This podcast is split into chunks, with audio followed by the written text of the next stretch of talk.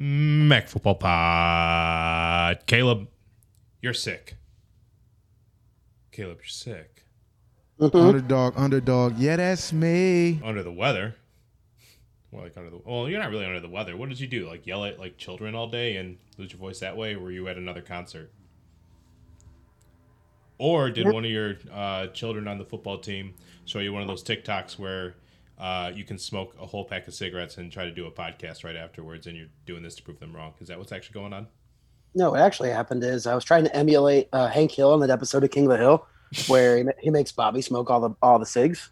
Um, I tried to keep up with him for every cig, and uh, now here I am. Eh, that's a good way of doing it. Justin, Big fella. Justin, Big fella. What's up, guys? how you doing? I'm doing good. Hey, have you guys seen those like climate activists that throw food at paintings? Yes. Okay, I saw a picture of it and I didn't want to investigate any further. Uh, I've been away from my computer for most of the day, so I couldn't like get interneted with any more information. Please explain. Um, well, there's not much to explain except like it's their form of climate protest. They like glue their hands to the wall after throwing food items at expensive paintings. The latest casualty was a hundred ten million dollar Monet painting in Germany. Um, none of that's important. My question for you guys is: if you could throw a food item at the like prized trophy possession of your rival, what would it be? I mean, tomato comes to mind first. I was thinking tomato soup. It was between that and like a pot pie. I don't think there's anything, any object that would be quite as satisfying as throwing a pie into the face of, you know, like Yadi Molina or uh, may- perhaps like Ben Roethlisberger, hmm Hines Hines Ward, A mud something pie. like that. Yeah, I definitely, Yeah. I definitely give him a mud pie. Yeah, no, I, uh, I haven't really thought about that too much. Why? Uh, why? What, what's your answer? Well, other than the pot pie. or the pot pie. I mean, or like 30 pounds of ground up Lafayette County dogs thrown at Brett Favre. Ooh, that's actually probably worse than the mud pie. Yeah, how you like that, Brett? oh man, there's mustard on me. Oh fuck, I smell like onions. Yeah, no, that's a bad day. Uh, we're through week eight of Maction. Um, we're through the half the halfway point of the season of the Mac season, which means Jesus Christ, man, this next half, this next four games for everybody is going to be a ride. Like now's the time to call your family and check up on them and let them know that you're doing okay right now because these next four months or next four months these next four weeks they're, they're going to change you. They're going to change you. And they need to know that after those four weeks like you're a changed person and at that point you're going to need like a little bit more love and care and all that stuff. Because right now it is not easy to be playing in the mac and figuring out where you're at. Um, shit. Western won a game. Western beat miami Eastern could Eastern could win the West. Eastern could be in last place. I don't know. Akron, Akron, you're still bad, but this is a crazy, crazy season that it's been. Uh, Justin, can you tell me like some of the scores that we've seen uh, this weekend? Yeah, um, Kent State beat Akron 33 to 27. Akron had some costly turnovers in that game. Akron's bad, but they're like good bad. You know what I mean? Like they're getting better um, every week. I- Uh, they just can't quite get over the hump. They're getting Um, badder. The, hey, I like that. Stop that. um, Buffalo's won five in a row. They just beat Toledo, uh, which I'm sure we'll, we'll save a lot of conversation for that. Uh, they beat them by a touchdown. Bowling Green beat Central Michigan 34 to 18. Uh, 34 to 27 was the score of the Buffalo Toledo game. If you didn't know, Eastern Michigan beat Ball State 20 to 16. Uh, Alex, who's Eastern's quarterback? It, it is Austin Smith right now. It is Austin Smith. Oh, cool. That's it changes all the time. Yeah, it does. Yeah, Uh, I mean sometimes and- with injury, but this time uh, I don't think that was really the case. Like it was never spoken about. I did not ask. All right, I, I I'm just gonna say I didn't ask. I was in the press conference uh, Zoom call. I didn't ask. Uh, there there were a lot of injuries though, and there were just a lot of players like kept on the sidelines, and I'm just like, you know what, this is not the time or space to kind of parse this out. But uh, uh, yeah. I mean, Very aesthetically pleasing box score for Eastern Michigan this week. Uh, 0 10, 0 10. for a 20 to 16 win. Just looks really pretty. Did you guys Um, think like how much buy-in were we doing for Ball State going into the week? Because like we were kind of saying like I, I I know like I'm kind of like pausing where we should be going ahead, but like we did say that Ball State was improving, and it kind of I don't know showed that it wasn't. Like, cause the three teams that it like had second half comeback wins against were pretty bad NIU, pretty bad Central, and UConn, which you know you have to talk yourself into thinking that they're pretty decent. So I think know. they've stalled out at like a team that's just gonna play close games. Yeah. And like lose them too. and then lose them too. Yeah. Um yeah, their trajectory kind of stopped going upwards, so they seem to have kind of hit a wall there. Um, speaking of hitting a wall, NIU seemed like they were turning a corner, but turns out when Rocky Lombardi can't play, it's a completely different team. They lose by a touchdown to Ohio, 24 to 17. Uh, and then Western Michigan, as you mentioned, uh, won a damn game. uh, plus post game win probability for that game for Western was like 30%. I think they played the final nine minutes of the fourth quarter inside their own 50 because they, they just couldn't punt out of it. And Miami kept pinning them down on the three yard line. And Western was down to uh, the, the quarterback, Treyson Bourguet, who started the season as their third string quarterback. Um, and yeah, they won. I, I don't know. And Brett, Brett Gabbert played. oh, everything will just be fine when he gets back. What in the hell? Is this the funniest result of the year so far? Um, in the MAC, yeah. I mean, college football wide, the funniest result out of the MAC is still Bowling Green beating Marshall a week after they beat Notre Dame and a week yeah, after they lost to yeah, EKU. But this one's this That's one's pretty pretty, up there. That's pretty like good. They were already like Miami is already like six and a half point favorites. They were coming off the loss to Bowling Green. Um, so like it was kind of on shaky ground, but like ah, Gabbert's back. It's gonna be Yeah, like right. Miami should have found 21 points and called it a day. Like, their offensive line just got obliterated. Like it was weird seeing Western's defense play like like how like as advertised, right? It was like the defense they were supposed to have. mhm. Which, you know, listen, like I, I think it says more everything about that game says more about Miami than Western. Western still can't score um on anybody. But like I mean, I don't score, think scored 16 points on Miami, so okay, but listen, I don't think Western scored more than 16 points on an FBS school, not named Ball State. That's actually that's actually true. I'm not even gonna look that up because it was they scored a bunch of points against New Hampshire. uh, 20. It was 23 against Eastern. Oh, okay. In not garbage time. hey, hey, man, Yeah, keep qualifying. they, they got there. I mean, you're the right. point You're right. still stands. Like the offense is still not It's it's garbage, it and like it's not Very getting any better. from what we've seen it before. Yeah, but if that defense plays like that, I don't know. Like maybe they'll steal a game or two. It's kind of the part of the year where Western sort of goes on their like three game win streaks. Like they've done it pretty much every year. Uh, this reminds me a lot of I think it was 2018 when they like they got clubbed by Ohio at home on like a Thursday night or something like that. I think they were down like 40 points before halftime or something like that. And then they like rattled off three straight wins and then lost to um, Ball State on the road or something like that. So like that's something that might happen here. Yeah, Like, they'll yeah, win a couple games go lose to Central. win streak. Yeah, Yeah. with these players. Mm-hmm. Yeah, I totally buy into that. Yeah, and maybe like they beat a lame duck Toledo or something. Although Toledo's opportunities for being a lame duck at that point in the season just got a lot smaller. Okay, Toledo's not going to keep playing Buffalo all year, though. No, but we don't know how healthy I get it. I get it. Finn I get it. You look at that fourth quarter. Look at that, and that that tells you a lot of what you need to worry about. It's that twenty-four to nothing loss in the fourth quarter that wiped out, you know, the 27-10 lead that you hit, that you came into it with. Right. You know, I, I didn't watch too much of it in real time. Um, I still have to like go back and research and all that, but like, that's that's unforgivable. That is truly, truly unforgivable.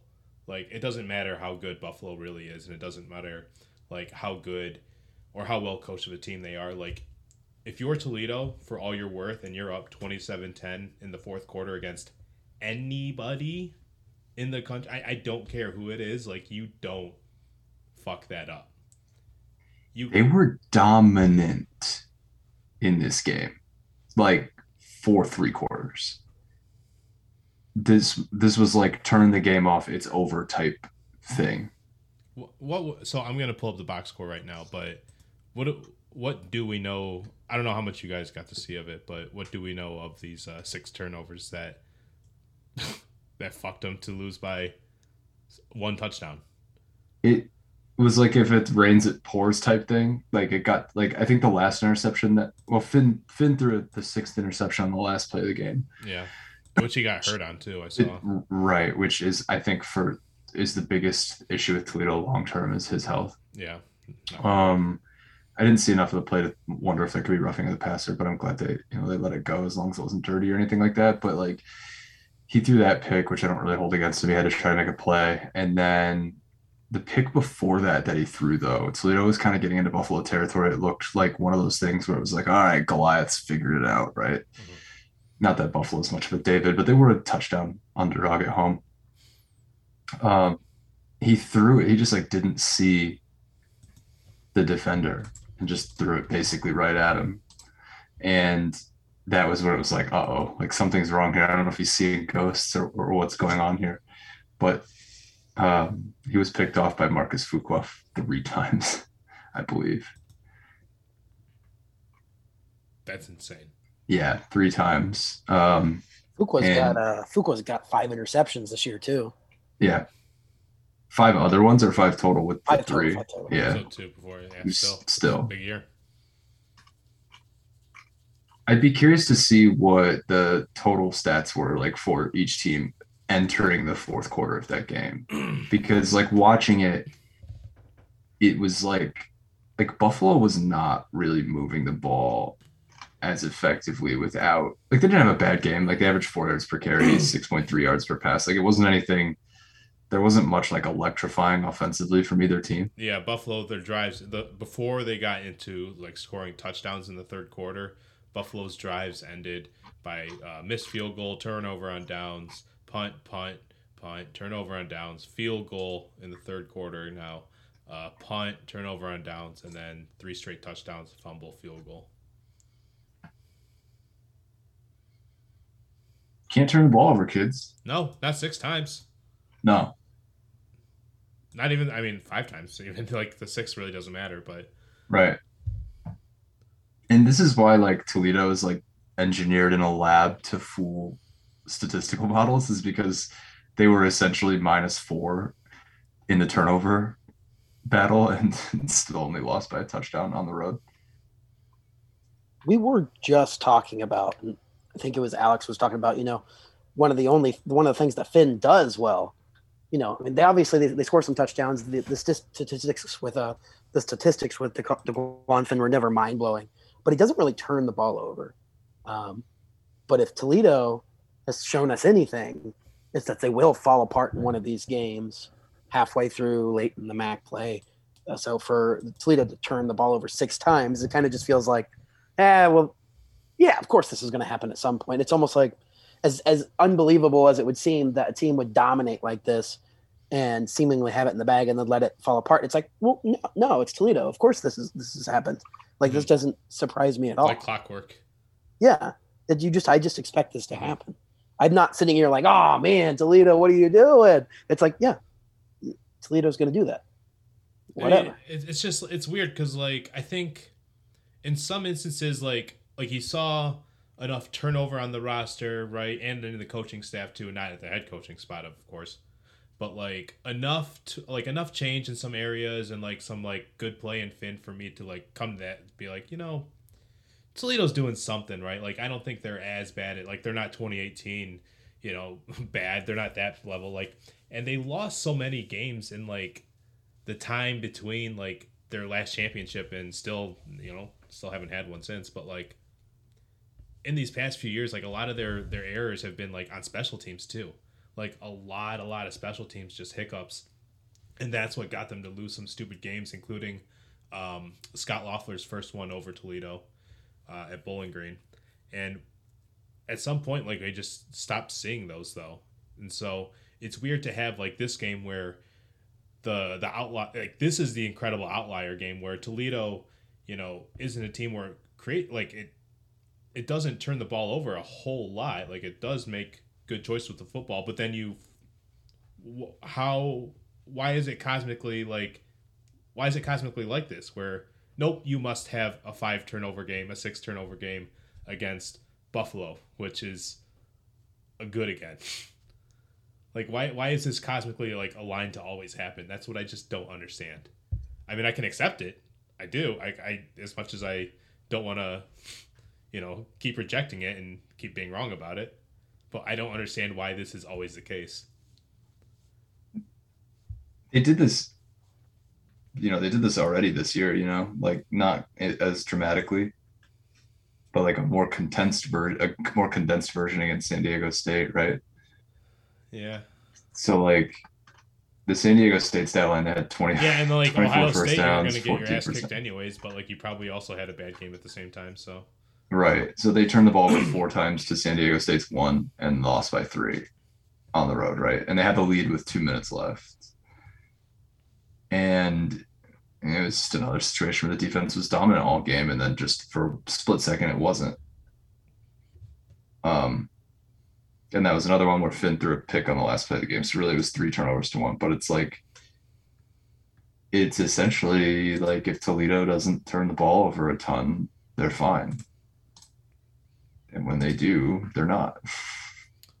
I know that sounds like oversimplified, but like for them especially, it's they're not just like losing the turnover battle two to one in these games. They're just coughing it up all the time. Fun little sidebar. Um, Jonathan Batsky, the Toledo punter in this game, he's got like the 80. I'm looking at uh, some reference tweets or reference stats. He's got like the 81st best punting average in the country. He had a 91 yard punt in this game. Legend. They were they were on the nine yard line. He kicked the ball from in the end zone. I'm just now finding out about this. The ball landed on the 30 and bounced into the end zone. What do they put in the legs of people from Australia? What nor, like normally I see they got these Australian style punters and they do like the rollout thing and then whatever and they rugby style punt it. That is not what happened. He did a traditional punt.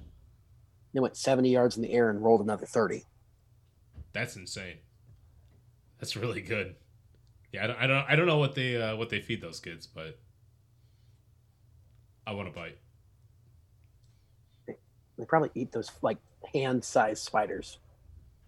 Just pick them up off the ground. To, with their eat yeah. Um, eat or, eat or be eaten. Yep. On that Toledo point, do you guys know how many turnovers they have total in their wins this year? I'm go with two. I, would love to learn. It is two. Ooh. Um, they had six yesterday, so I, I just suffice it to say, in their losses, it's a lot. It's double digits. Hmm. Um, pretty obvious, I guess. Like I can't put my finger on like the reason why they're turning the ball over. I don't know enough about like scheme, like what teams are doing to turn them over. I do know like Buffalo turns a lot of people over, right?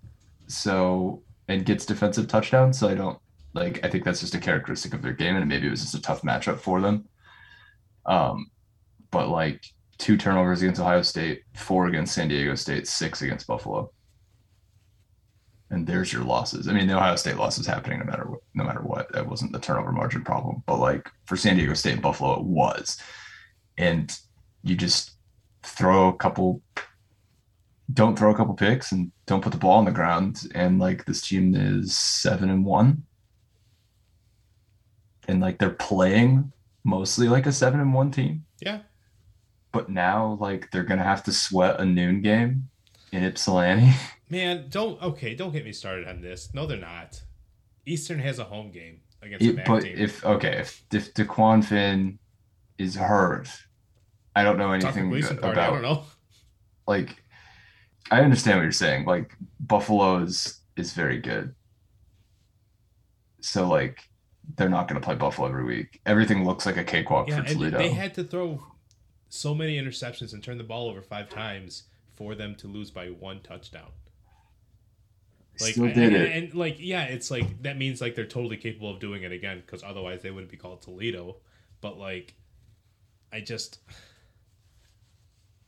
I don't know, man. Like, I've talked myself into like so many like, oh, maybe you know, like so many of those games where like maybe they could do it. Like, I just I'm not even gonna like waste my time into like entertaining the thought of Eastern possibly beating Toledo and winning, not winning, but at least like being atop the MAC West standings for like just a moment. Um, and you know maybe close out the season undefeated to win the West. I'm not even going to entertain that thought even for a moment. I'm not doing it. Not doing it. Not doing it, man. no, I mean, yeah, the game Ball will State, happen, Ball and then you'll State's know. a pretty bad team. Like Eastern does not have the offense to take down a Toledo. Like, all right, if Eastern's gonna beat Toledo, it's gonna need like a lot of that turnover luck again, right? It's gonna need more of that. But all of those turnovers have to be like around midfield just so Eastern can get like, you know, 15 yards hopefully on the mm-hmm. drive and like if they can't get any further than that then they get like six field goals out of its kicker. Like I think it's just going to have to like shoot a, a grind. Yeah, it's, they're, they're going to have to like do So, that. You know what Eastern should do is you know what other game is in the area that day, right? Yeah, I've heard. I've heard. Yeah, it's a night game though. I'll be in Columbus. A fitting place to be on Yeah. Michigan Michigan State weekend. But what Eastern should do is, you know, damn the gate revenue. They should offer like free tickets to like every Michigan State fan that came down mm. for the game because they're already in green and white, and then just let them pack Rynearson and just feed them booths yeah. and be like, "We're playing a blue and gold team today." Free advertising Eastern. Hope like you guys you guys want to come get some booing in like tickets to the big house are expensive you want to come down you can come down here for free to Ryan and and just pack and screen at Toledo maybe they don't have to give them away for free I feel like if you're coming down here to tailgate you can afford like a $15 ticket Yeah, that's enough for like you and your two friends. yeah that would actually be really funny Be like have like a 75% full Rynearson with like people in Spartan gear It would be good. hey man whatever it takes so you know what's gonna be great Yeah, those. Is when this when the Mac West comes down to like a five way tie where everybody is five and three, which is like totally possible because there's still a lot of like crossover games to be played throughout November. And so like a lot of these teams could like improve, you know, and like get into you know get into that range and like kind of like implode on, along the way. Like I don't know, like there's there's a possibility where EMU could be six and two, and it could be like, oh, six. You're I'm six and two. Ball State, you're six and two. Oh, but we beat you, Ball State. Oh, we're we're six and two, and Toledo's six and two. Oh, but we beat you, Toledo. Sorry. Like that'd be that'd be pretty cool. Uh, but there's also like you know what I just said, like the five and three scenarios where like there's a three way tie or there's a four way tie. There's a possibility for a five way tie. It's I love this part of the year, and you know what? This is to say that I'm glad the conference did not expand because I can't look at divisions and be like, oh, it's like five teams deep because it just it would not be that way with uh with uh I, I don't believe it'd be that way with 14 teams. So just wanted to throw that in there. Just wanted to squeeze it in there. Okay, carry on. You're right that this is a fun part of the year because pretty much every team is still alive, Except for Akron. except for Akron. And as someone who played on a few bad football teams in my time, I understand intimately what it's like to have to lie to yourself to keep going Yeah. because, like, um, And there's know. only one team that has to play spoiler. Sorry. No, I mean you're right, but and like in football's unique in that like if you show up unprepared, like not only are you like mentally dejected, but you can actually get seriously hurt if you don't come to play. So it's like there's a self-preservation to being like, yeah, I guess we could still win. Mhm. Like in high school, we started 0 and 3 and then beat a really bad team, and I was like, we can win five more in a row. We did not. uh, for obvious reasons, uh, mostly being because we sucked. But this is the kind of position that a lot of the MAC finds itself in because like it takes like a special level of psycho to be like in Western Michigan's position to be like two and five and be like, well, all our goals are in front of us, even though it's technically not wrong. Yeah, it's And I think- yeah, and like like yeah, they they'd be totally honest with themselves in saying that, and then like come December, come February, they can look back on the year and they'd be like, "What the fuck? I did that for a team that finished three and three and nine. Right, right. What? I really thought I was in this. which is still the most likely scenario. But I'm, I'm in my head, the most diabolical thing I could think of is that like Western Michigan ekes out three very winnable games here against Bowling Green, NIU, and Central Michigan. And then makes me have to freaking care about the Black Friday game against Toledo It's the hope that keeps you in it, man. because That's why we would, love football. they would win the tiebreaker.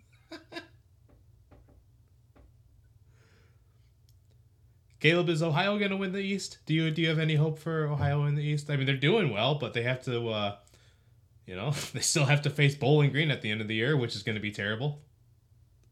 And you got Buffalo coming up.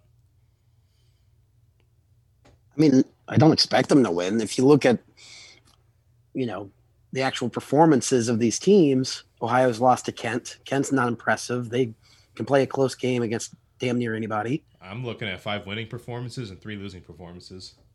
So I already kind of like projected out who I thought Ohio would win and lose against, but like looking at it now, like they play, like just beating NIU feels like a nice thing. It's not something that Ohio has done a ton in recent years.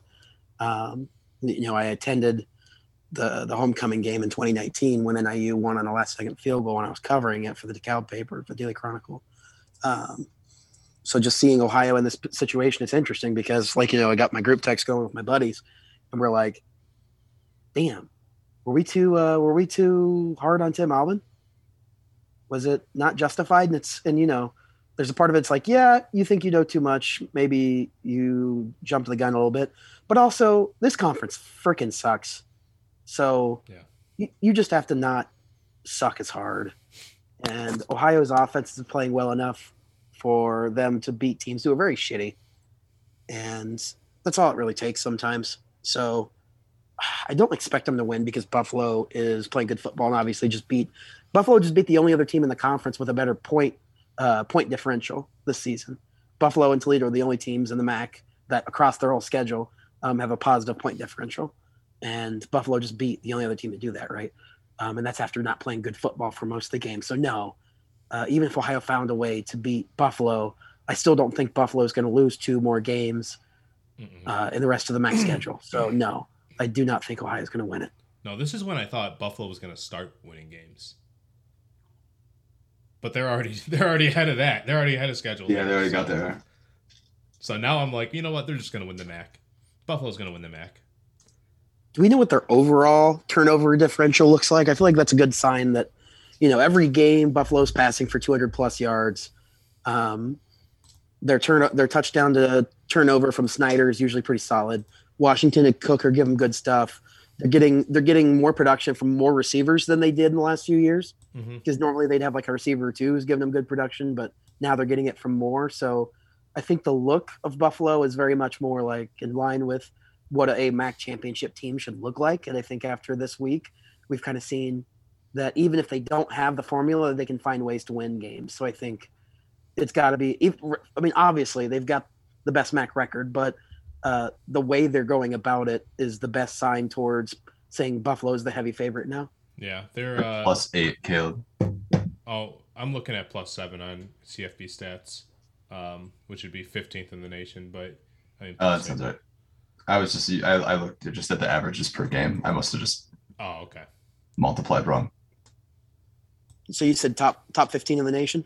Uh, yeah, 15th. Yeah, uh, which is like which is good enough for uh, best in the MAC, uh, right over Bowling Green and Ohio, which are both tied for 22nd nationally at plus six in the turnover margin.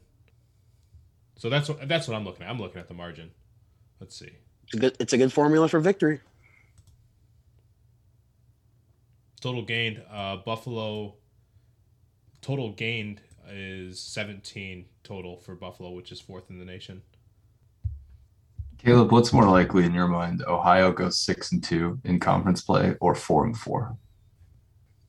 Six and two, because going forward, you know they've got weeknight action. Even against Buffalo, they've got it at home. There's a decent chance they play a good game there, even if they lose. Uh, they head into more games. They're at Miami. Miami's playing shit football. There's really not an excuse for losing that game. They very well could, but they shouldn't lose. That that's when Um, Miami pulls it out of their ass. They could, and but you know Ohio's going to be favored. Even well, Ohio's probably going to be favored unless they get stomped on by Buffalo. Ohio goes to Ball Yeah. State. I think Ohio's going to rally past Ball State easily. Ohio, Ball State's not improving, improving like we thought they would. Um, well, like we thought they were doing. They're not. Um, so the fact that they're going on the road and they could lose cut some of these games, that's very possible. Um, and then Bowling Green's playing better football. They're not turning the ball over. Um, McDonald's finally got a shit figured out. They're running the ball well. Um, so I mean, it's totally possible they go four and four, but I think it's much more likely they go six and two. I think so too. And I mostly asked because I I wanted to open up the opportunity for you to talk shit about Miami. Look, look, so they're bad. bad. Like Gabbert's back, and they ain't shit. And our old friend, uh, you know, Chucky LaPlante, right, is like over over here is like, I, I know I, I can't I do not say his name right, but you know I love you, Chuck. Um, He's not He- listening to this. He's way too smart for this. Yeah, he's Are you kidding me? Yeah. Sorry to everybody that's listening to this, but like the Chuck is so goddamn smart compared to you. yeah, Is it is it better or worse if Chuck doesn't listen? Like actually does? Because like if he is listening and is like, what the fuck? They think I'm too smart. That's it, well, if he it, listens, then I feel my bad for his clients. It lessens my opinion of him if he listens to us. Uh, he's truly stooping to an interesting level. Now, um, that he was he was basically saying, look, it's like, look, Chuck Martin's done what he's done, but what is the actual incentive? What's the reasoning for keeping Chuck Martin around at this point? Like he has accomplished something, but I'm starting to be of the opinion that somebody else could have done the same damn thing with Miami's pedigree, recruiting uh, area, like the who they recruit, the types of kids they get, uh, the type of athletes they get. I'm starting to think that they might need to go coach shopping. Oh yeah, they definitely do. I I think so too. I don't think it has to be full on like we're gonna we're gonna can the guy and then jump into this job market, but like they got to be talking about it, right? Well, what's what would be cause for like finally getting there then? Like, what's the difference between doing it now and you know kicking the can for a couple more weeks? So I've been I've been like chewing on this like all week. Or I shouldn't say well, even before they lost to Western, I, I thought that this was a possibility. But like and just like Mac more broadly, and Caleb, you hit on it about like how like were we were we too hard on Tim Albin, but then like also you have to consider that the conference is really bad. And it's like I think two things are happening this season in particular is one, a lot of schools are gonna trick themselves into thinking they got something when they might not, right? Yeah, and then or at least feel safe right? And then a lot of schools might talk themselves out of firing a guy just because a lot of people are going to do it. And admittedly i kind of thought like i was I'm going through the list of max schools. I'm like yeah they could i could see them making a change. I could see them making a change. And like the number just kept growing and growing. And i'm like yeah that doesn't seem right. Like we shouldn't have that much turnover. But on the flip side the conference is really bad and the biggest offenders are the guys who have been here a while so maybe yeah. Everyone we've does so need to just without having turnover. That's the thing. and and it's not good. Like NIU's not good, Miami's not good, Western Michigan's not good, Bowling Green is. I'm just gonna assume they're still bad, right? Toledo is leaving a lot on the table, and it's like, what are we? Maybe everyone does need to just let it go, Chuck Martin included. Like, I don't see why not. He has the MAC title, but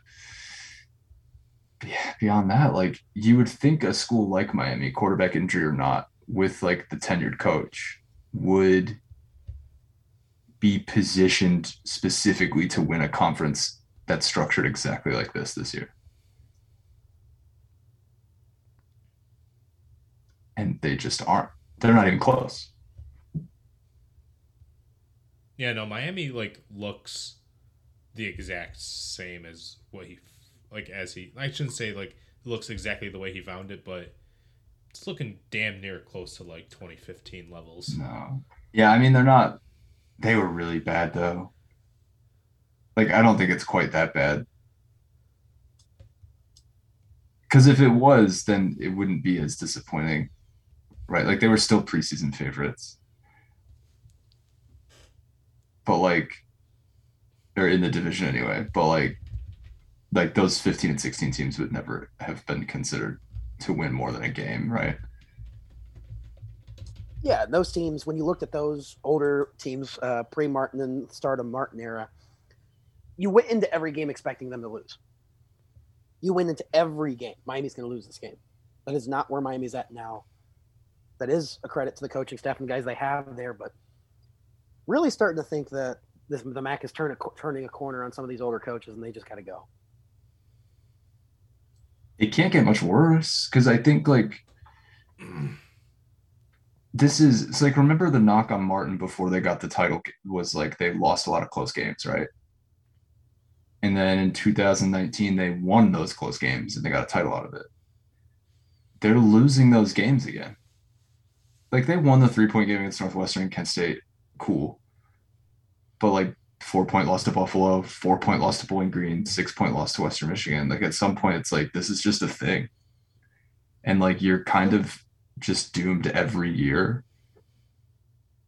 to just like try to coin flip your way through the season. Like I just they're I think they can have better things than that.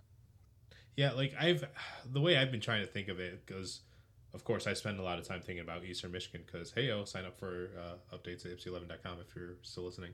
But I mean if you're an Eastern fan and you're you know thinking about this very topic that we're thinking about right now, right? Like the coaching market, where does our MAC teams coach fit in this, right? Chris Creighton, you know, if you're riding the you know the roller coaster of the season that Eastern's had, you know, week three beat Arizona State, and people go, oh my gosh, how you know, blah blah blah, he's doing so well against P five schools. Oh my gosh, blah blah blah blah blah. He's taken a school like Eastern Michigan of all places to, you know, four Power Five wins, right? Fast forward a little bit, this season sucks. Like you, it took one week for the season to suck immediately, and then do it again with another home loss by 29 points again. And then he, he keep twice Creighton answered with, you know, I was out coached. I was out coached today, probably all week. Like you can't have that. You can't have that. Like especially if you're going to be like honest about it, like you can't have that. And then now, you know, holy shit.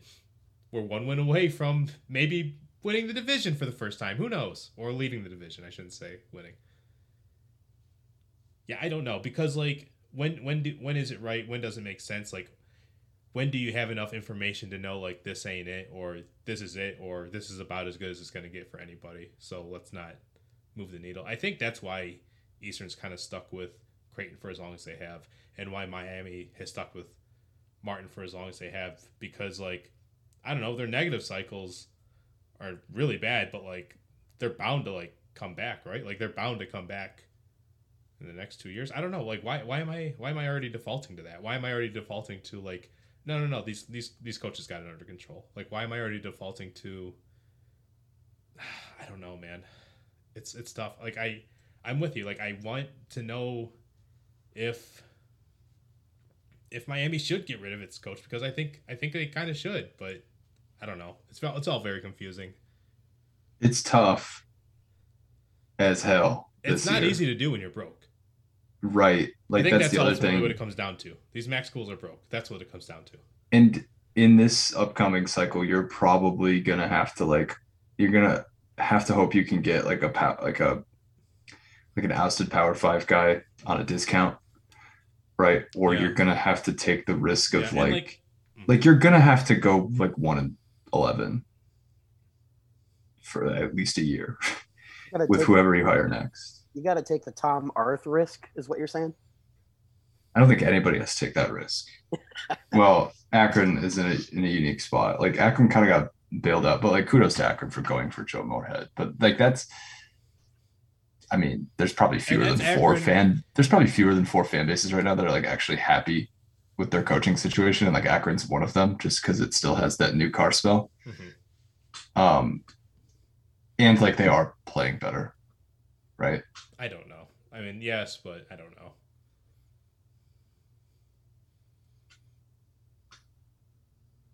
Yeah, I mean, and, they're and, just like i- i- for anything for whatever it's worth. Like Joe Moorhead is the kind of coach who will get poached. Like he will get poached if not in this year's market, like at least in the near future, right? And like shit, whenever like Pitt decides to get rid of Narduzzi, am I right? but- you know, and that's when you think of Mac coaches that like hiring a Mac coach to be poached, blah blah blah. Uh, kind of like the Sean Lewis or a PJ Fleck. It has to be like one of those younger guys, right? It has to be somebody who's like in their young or mid 30s and all that stuff and has the charisma and has the potential to, you know, look upward. Like you're kind of looking out for the P5 schools in that area, but like then it came to a time where it was like, okay, now we just have like no goddamn sustainability because we were trying to get guys to get hired away. And that's, we don't want to be the stepping stone conference anymore. We want to be kind of a destination place, which is why we have guys who are very happy to, you know, grind out three win, four win seasons in their seventh or eighth year and still keep going and try to find their version of a Frank Solich at whatever max school we're going to, which is why you know they kind of have the coaches that they do have now but i don't know that, that's just more of an explainer i guess i think if we're looking at coaches that schools were hired to be hired away the only ones that have done it recently were akron and buffalo because it's not like hammock was a guy to be hired because they're like oh you know what like nebraska's going to hire him like not Right. once has Thomas, Ham- Thomas Hammock's name been floated for any job. Like Wisconsin, Nebraska, like those two, like if he had, if he wasn't an NIU grad, right? We probably would have floated his name for those already. Hammocks one dude, there's this offseason's gonna have a lot of tough conversations about some of these guys. And it makes me sad because I wish a lot of them were better. Like if NIU doesn't like finish the season strong, that's a couple real bad seasons with that type of season sandwiched in there. Mm-hmm. And like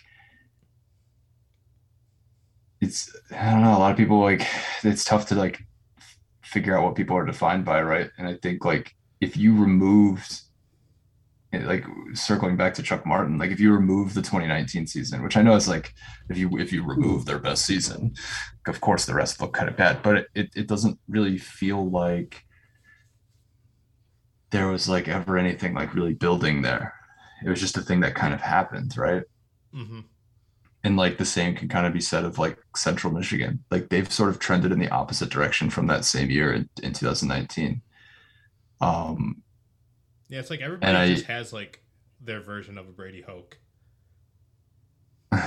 brady hoke took like eight years though But like he's one get- of those coaches where like he ha- he has his so I have his like stats up in front of me of like the coaches the years that he's done. Like he had the 12 and 1 season when he was at Ball State, right? Uh last year or no actually before even that. He went 9 and 4 at San Diego State in 2010. Uh he was a Michigan coach 11 year 11 win season his first year there. Uh and then just last year a 12 win season with San Diego State, but like around that 4 and 8, 2 and 9, 4 and 7, 5 and 7, 4 and 8 uh, five and seven, 0 and two before you get your ass canned. Or no, you were an interim coach, I think, at the time. Um, Mhm.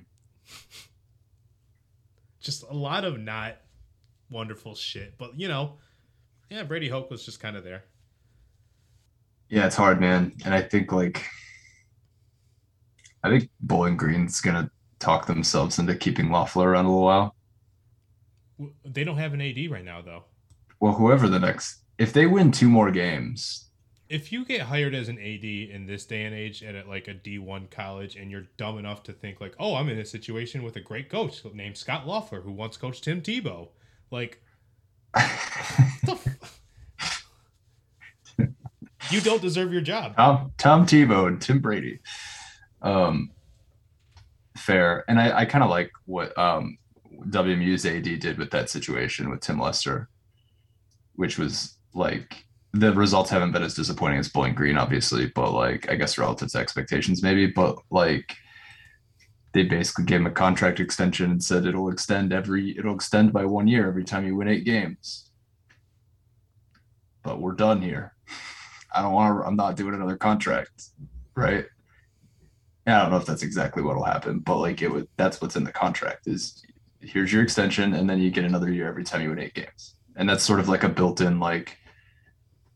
I didn't hire you, but you know, you, you get a chance to prove it. I think the rollover should be with like nine win seasons. See, that's the thing. That's why I think the contract is so funny because Or, make it's it like make it distinctly just like give me eight, eight. FBS wins. because like they won eight last year and they went four and four in Ma- in Mac play. Yeah. So like, it there's ways to do it, but given like Mac non-conference schedules, it's very difficult. Like winning eight games is pretty difficult, and in the current state of play, like you're probably putting yourself in position to win hmm MAC titles. Which is just like to circle it all the way back to the point is that like if you're if you're looking at this conference and you're one of these guys that hasn't won a MAC title, what are you doing? Like Looking at you, Frank Solich. like what are you doing? Like it, like seriously, if you're at like if you're at Western Michigan and you're like anybody in charge there, and like say Miami does fire Chuck Martin, you'd be like, well, if it wasn't good enough for Miami, why is it good enough for us, right? Right. Like you talked about, like disappointment with, with Chris Creighton, you know, relative to resources and all of that.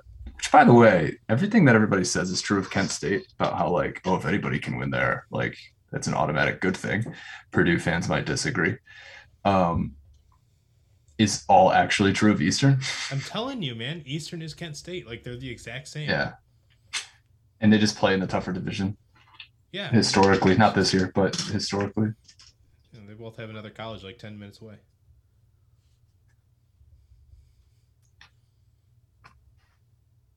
And historically and all that shit. But anyways, Right. um, Yeah, I think I think the college close to Eastern is a little bit different than- than Kent. A little bit, a little bit dirtier. Just a little bit, a little bit different. Um, I don't go to Ann Arbor. It's dirty. heard it here first, folks. um, we've talked a lot about about the negative, but uh, Buffalo. I I wrote something down that I was like thinking about Buffalo yesterday. And if you wipe clean the slate of like what we thought they would be coming into the season, and then like, you know, after last year and all that stuff, and like after losing to an FCS school at home, so like we reasonably thought maybe they weren't that good but like their toughest test is behind them this year. So like they're probably seven and one, six and two at worst in Mhm. conference play this year. And if they go like nine and three or eight and four and maybe to another title game, like that's three division titles in five seasons across two coaches. And they were like an extra point away in 2019 from doing it again. That that's a good like that's good programming. There's only one school in this conference that we associate with that type of success. And I feel like Mm-hmm.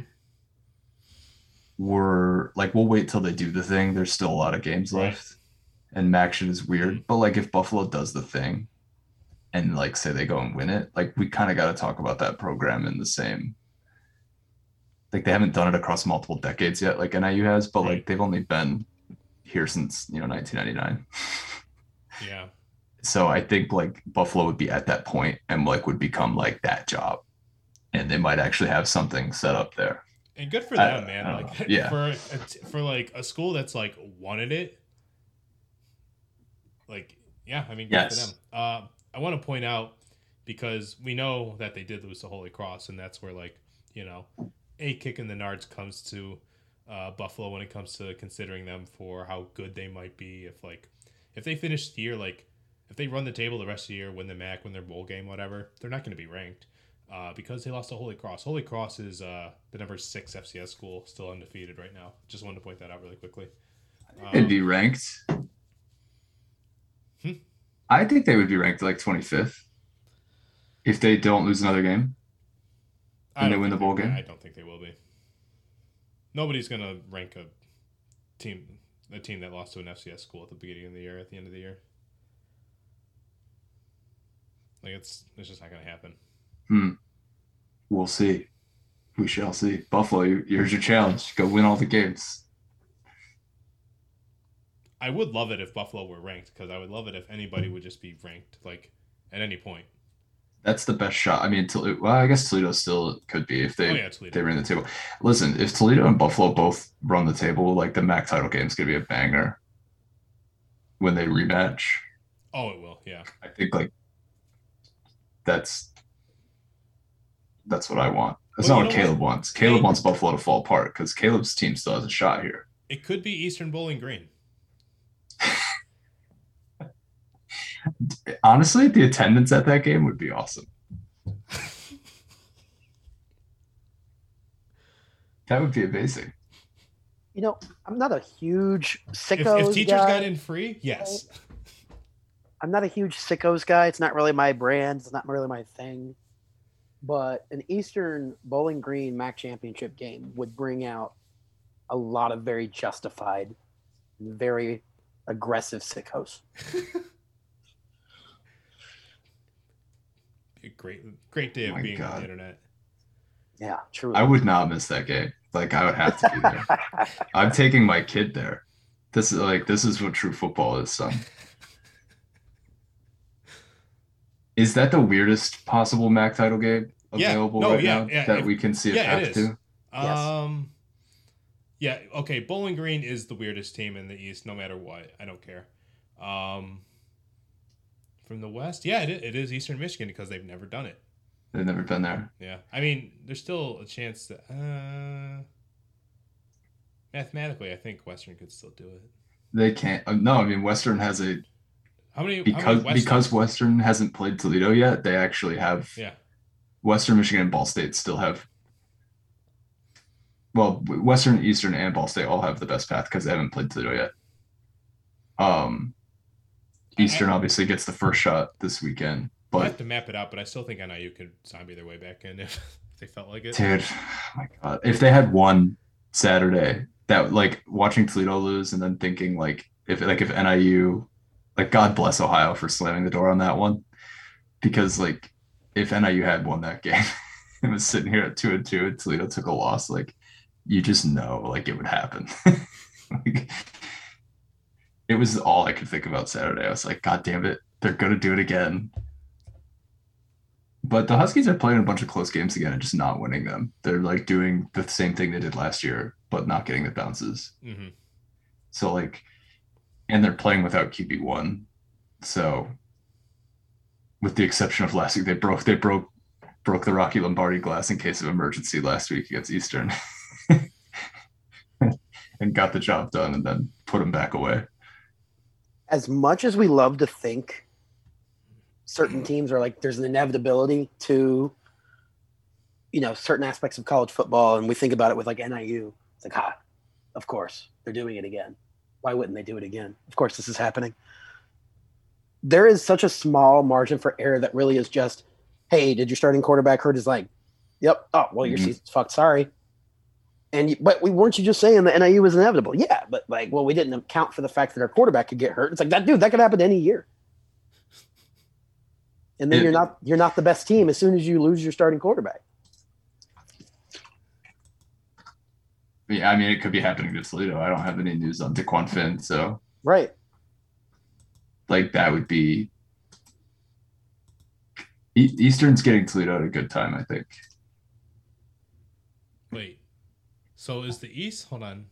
Oh no, I forgot. John Paddock never went down. So I was gonna say like, the East has one, two, three, and then DJ Irons and Akron. So four teams with their quarterbacks that never went down, and then the West only has Ball State with just John Paddock, which never went down to its QB two either. But everybody else, Hurting. I mean, Dequan Finn pending, but we're assuming Dequan Finn. We shouldn't be, but we are. I haven't seen anything saying that other that he's not going to play or anything like that. So, but it is only Monday or Sunday. Yeah, they won't tell us until uh, game time. Yeah, And also, I'll be in Columbus, so I won't be able to tell you from the sidelines. I won't be able to tell you at 11 a.m. Sorry.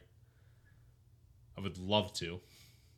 That uh, I'm really I'm super interested in Toledo Bowling Green on November 15th. I because you know, like I said, Buffalo turns people over a lot, and that might be a bad matchup for Toledo. Uh, and that could just be the sh- long and short of it. Like Bowling Green turns people over a lot too. Is that a Saturday game?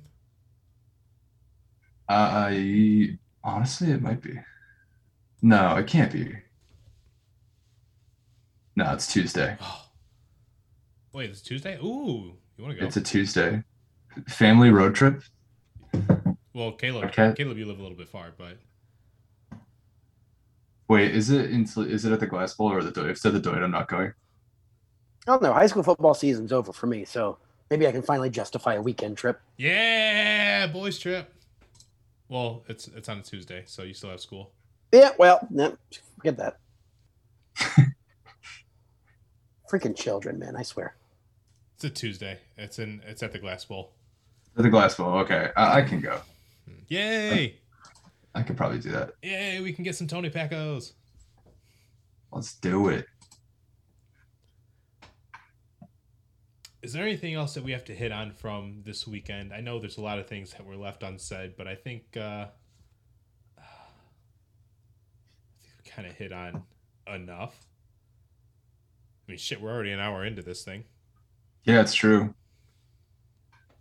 And there's not much to preview because everyone basically. Is, I mean, yeah, there's two games, and we'll be talking again after those two. Two So, pivotal games, though, man. Two really important games at noon, if you want to brace it. Uh, Miami, Akron, Toledo, Eastern. So you got the juggernauts at the bottom of the East and the top of the West.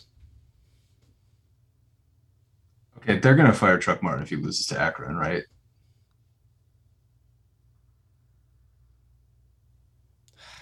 Like for sure.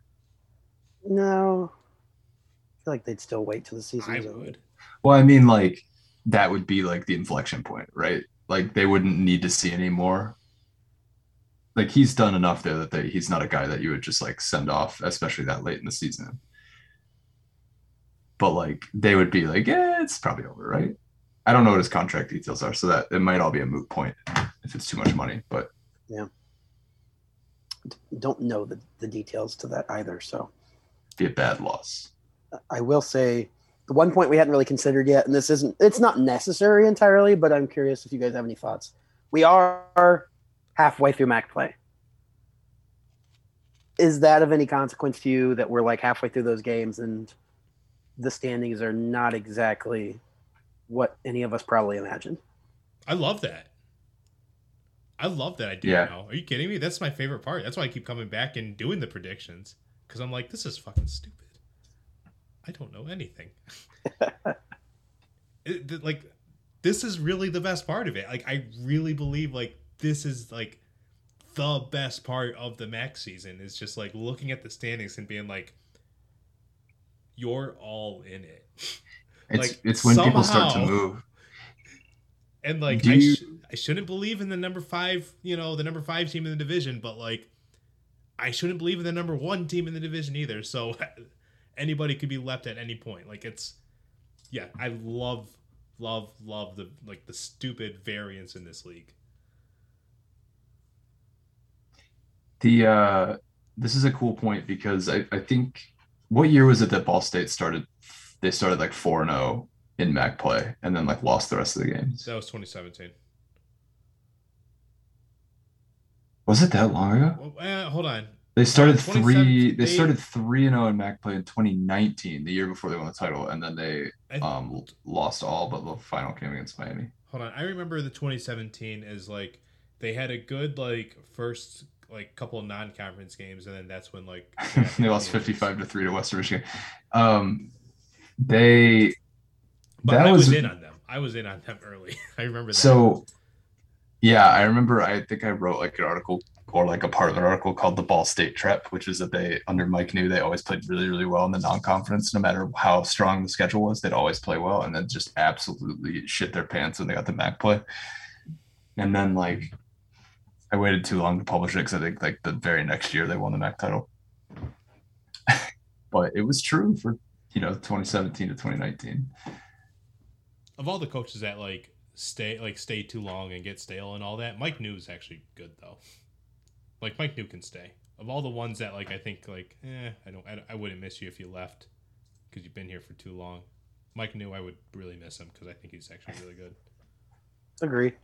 I think he's not as good as the guy he replaced. And the guy he replaced just got caught up in a bad era of like NIU dominance. I don't think that guy ever wanted to like be a head coach again after that though. Well, no, he left to be like the offensive coordinator at Rice or something, right? Special teams. Especially war, yeah. Listen, I like mad respect to Pete Lembo. Like that, dude, he was producing ranked teams and winning nine games, but because he was running up against like, like you don't expect when you're a head coach in the MAC to run up against fucking Heisman I- Trophy candidates. I wonder that's what, what happened. I wonder how good of a job Pete Lembo could do in this day and age, like with you know as the head coach with like transfer portal and NIL and everything. Like Well, everything else and like looking at the strength of the conference right now, like I can I have to imagine like Pete Lembo and Bill Cubit are like sharing a beer, being like these kids yeah. don't know how good they have it. Because you used to go nine and three in the MAC and like finish third in the division. that doesn't happen anymore.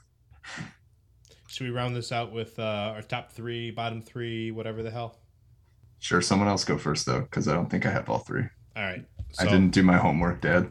Oh, it's okay. I, I I barely snuck mine in. I'm gonna get started. Um, I got three guys. I just have three guys. Um, guy number one, Ricky Schneider. He was a quarterback for Bowling Green from uh, '97 to 2000. You're gonna yeah. Now you're gonna love this one. You're you're gonna shit your pants. You're gonna shit your pants when you hear this name. Same years, 1997 to 2000. This guy was a wide receiver for Miami in those years. Sly Johnson. It's a great name. It's a great name. All right. Here's a good one. Here's a good one. It's not as good as Sly Johnson, I'm going to be honest with you. Uh, this guy was an offensive lineman for Toledo from 2007 to 2011. First name, not so fun. Last name, eh. Mike Vandermeulen. M E U L E N for the Mullen part. Ricky Schneider, Sly Johnson, Mike Vandermeulen. Three guys. Caleb, do you have three things? Yeah, we'll see if my voice can last for three things. Um, was going to give mine to three defensive players. First off, being Marcus Fuqua from Buffalo. We already mentioned him previously, three interceptions. Um, fun year of multiple MAC guys kind of doing a having a lot of really eye popping stats in the interceptions department. Uh, it was a uh, Quinyon Mitchell who did it a few weeks ago, had four interceptions against NIU, right? So, kind of kind of fun to check those extra stats. I'm just as excited by the like the really random, like gaudy defensive stats or special team stats. It's fun to look go back and look through those. Um, Western Michigan's defense from this past week um, was it Andre Carter and uh, Corvin. Uh, what's Corvin's last name? Moment. Justin Moment. Moment. Uh, both of them three plus tackles for loss against Miami. I know Miami's playing like garbage. For all we know, Miami could turn it on next week. I think that's an under discussed point that we didn't really even talk about. I mean, yeah, they look bad. They deserve. They look bad. They deserve to lose. They deserve the ire they're drawing.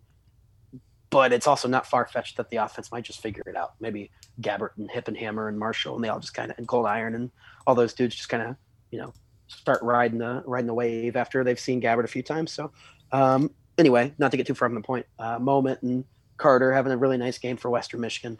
Uh, Fuqua having a really good game for Buffalo, and then Ohio, whose defense really hadn't done anything in the non-conference. We watched Fordham put up 53 points against them. Um, I know Northern Illinois is not on their first string quarterback, but the defense kept them in the game. Um, the offense wasn't exceptional compared to the past games, and uh, the Bobcats are doing things in conference play with their defense. They really did not expect. Rourke did not blow anybody out of the water against NIU. Um, and so the, the three things was that, and Keye Thompson having a uh, really good game for Ohio. Uh, two and a half tackles for loss, 14 tackles overall. Dang. Um, So, like I said, I didn't do my homework properly. I'm going to read you verbatim what I have in my notes. I have a a header that says t- top three, and then it has just two bullet points, but one of them's empty. and the first bullet point just says the wagon wheel trophy. What a nice trophy. Just have some appreciation for that as a trophy. That's all Oh, that I wrote down. good one. Um, to borrow from a note that I didn't mention during the game, this isn't like a top thing or bottom thing, just found it kind of interesting. BG sort of clobbered Central Michigan on the scoreboard, but all of Bowling Green's that's scoring drives were from their own 25 and then the CMU 40, the 50 yard line, the CMU 28, the CMU 36, and a fumble recovery for a touchdown. Okay, so, Um, so Bowling Green's offense isn't good. No, I think um, it was it's funny. QBR is a stat that I don't fully understand and I think is widely kind of maligned, but it is kind of funny that like Matt McDonald only threw three incompletions for the day, but his QBR was like 40.